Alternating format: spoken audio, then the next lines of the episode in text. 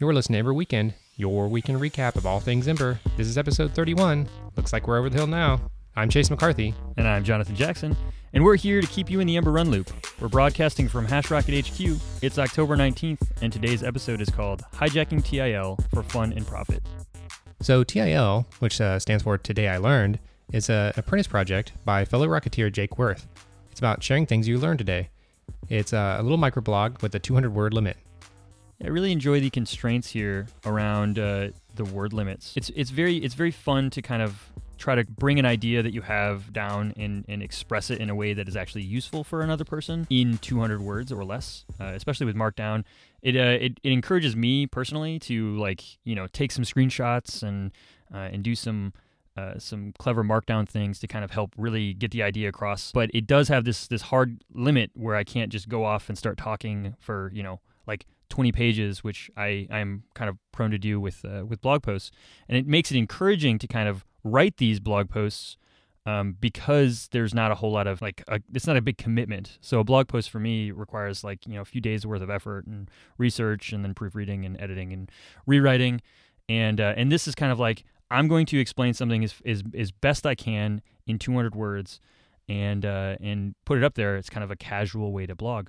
Um, so when we started talking about that, we both kind of agreed that using this as a backend would be kind of neat. So we don't want to have a backend for Ember Weekend at the moment, even though we've kind of started making steps towards doing that in Elixir. Uh, and yeah, let's uh, let's walk through some of the ways that we uh, worked with this on Live Coding TV at last Friday, and how we you know kind of approached um, hijacking TIL.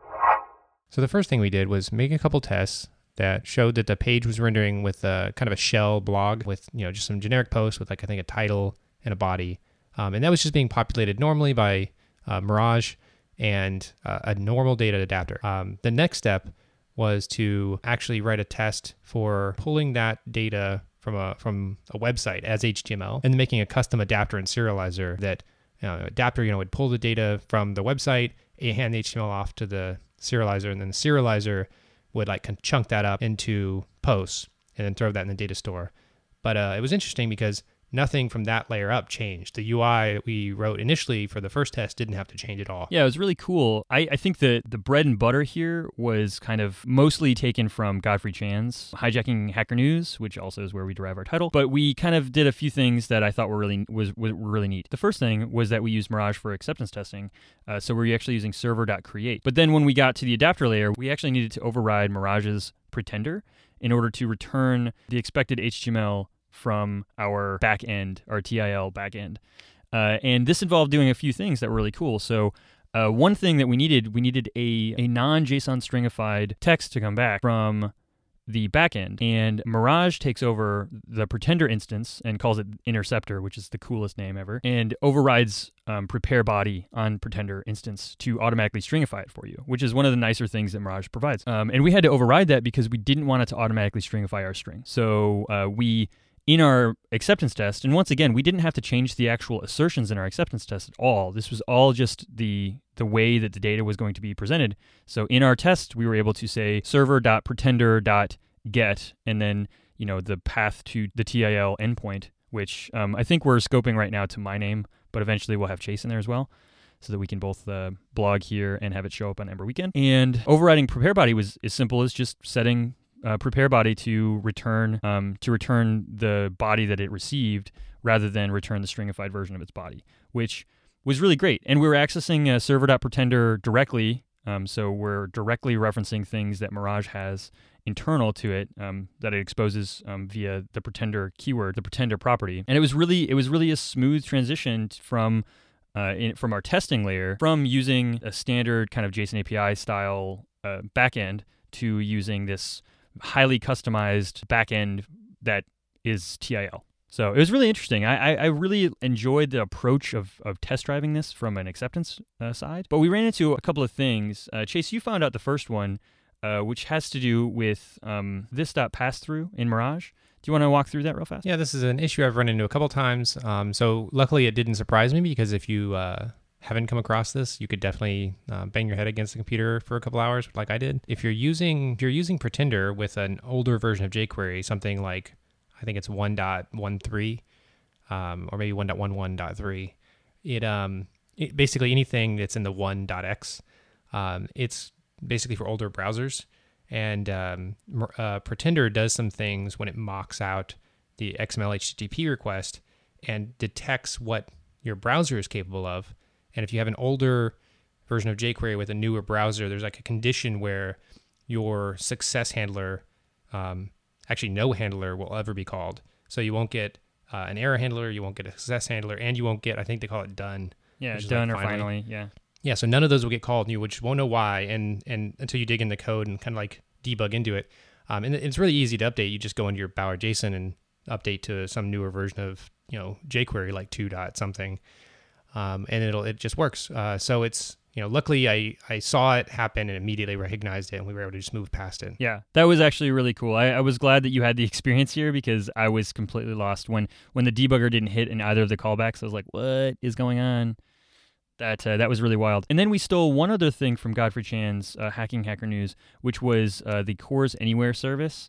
So we were able to set a, uh, a proxy essentially through CORS Anywhere that kind of bypasses the CORS issues for specified domains. And this was another thing that I thought was really, really clever, despite the fact that initially, on, on initial assessment, I was like, this is dangerous. Um, I think it's a pretty clever solution for, for doing this. Yeah, I mean, I'm sure there, you know, you wouldn't want to ever do this for an actual application, but when you, uh, when you have an inbound application and you have CORS, uh, and you're just trying to do some little hacky solution to something, it, it seems like it's, it's a fun thing to do. And uh, not sure if there's any real security issues. It's probably just as secure as just removing content security policy altogether. Yeah, well, I mean, we want the content security policy for everything else. It's just this one instance we want to receive things from from another domain. So I, I, I, thought it was a it's a very clever uh, solution. There there's one caveat to CORS Anywhere is that it returns text text plain. Oh no no just text right, not text plain. Yeah, it's not in text slash plain. It's like text is right. the content type. Yeah, which uh, was that, which was alarming because if you do that incorrectly,